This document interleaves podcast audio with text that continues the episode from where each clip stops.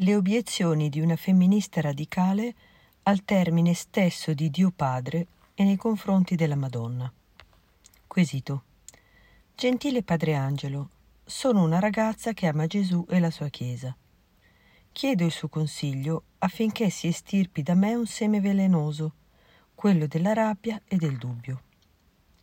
Avevo un'amica femminista radicale, ma ho chiuso con lei da quando ha aperto un blog in cui diffama ogni aspetto della nostra fede a favore di una religione neopagana, la.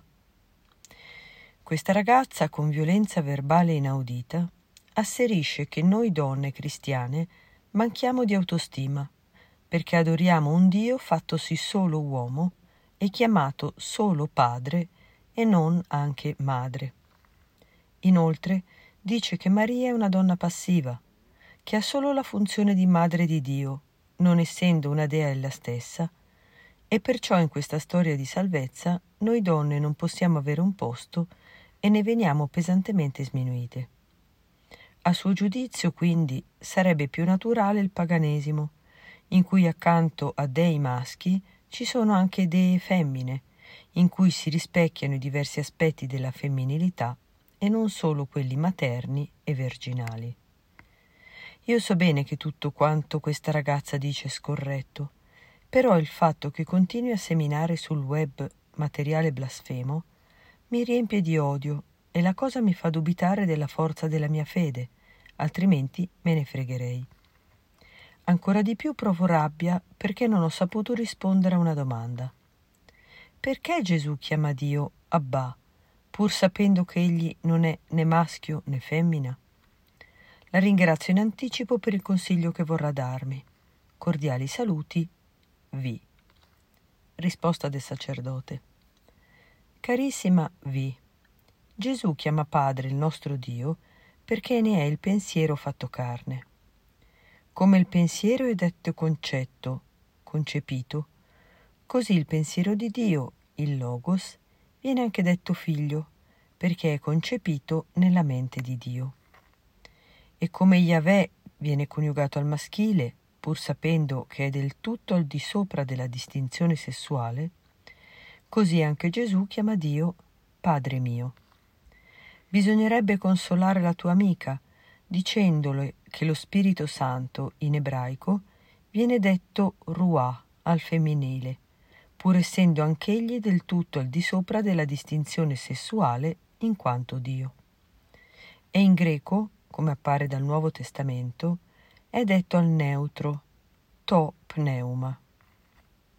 Quanto poi la tua amica dice della Madonna è fuori di ogni logica. Come potrebbe essere dea se è una creatura? Vi possono essere due dei se nel concetto di Dio vi è quello di essere perfettissimo?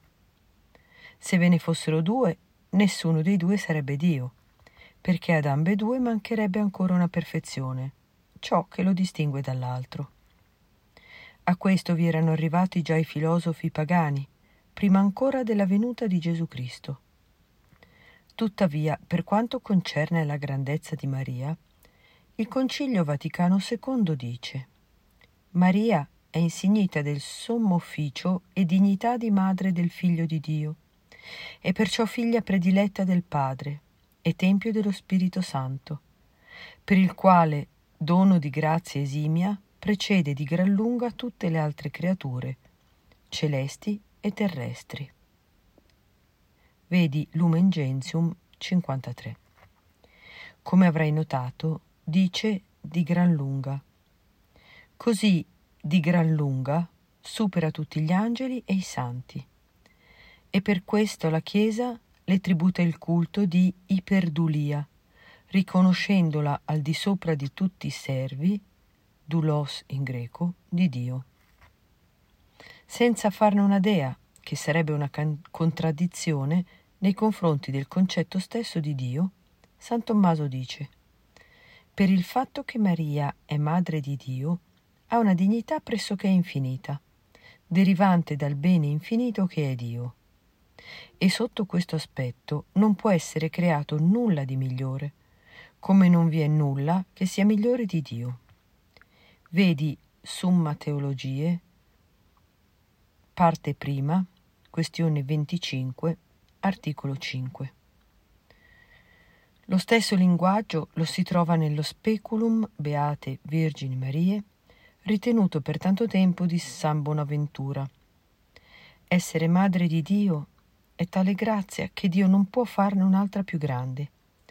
Egli potrebbe fare un mondo e un cielo più grande, fare una madre più grande della madre di Dio. È anche per lui una cosa impossibile.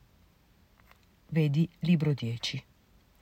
Come vedi, anche le obiezioni più sciocche come quella della tua amica servono a perfezionare i nostri concetti.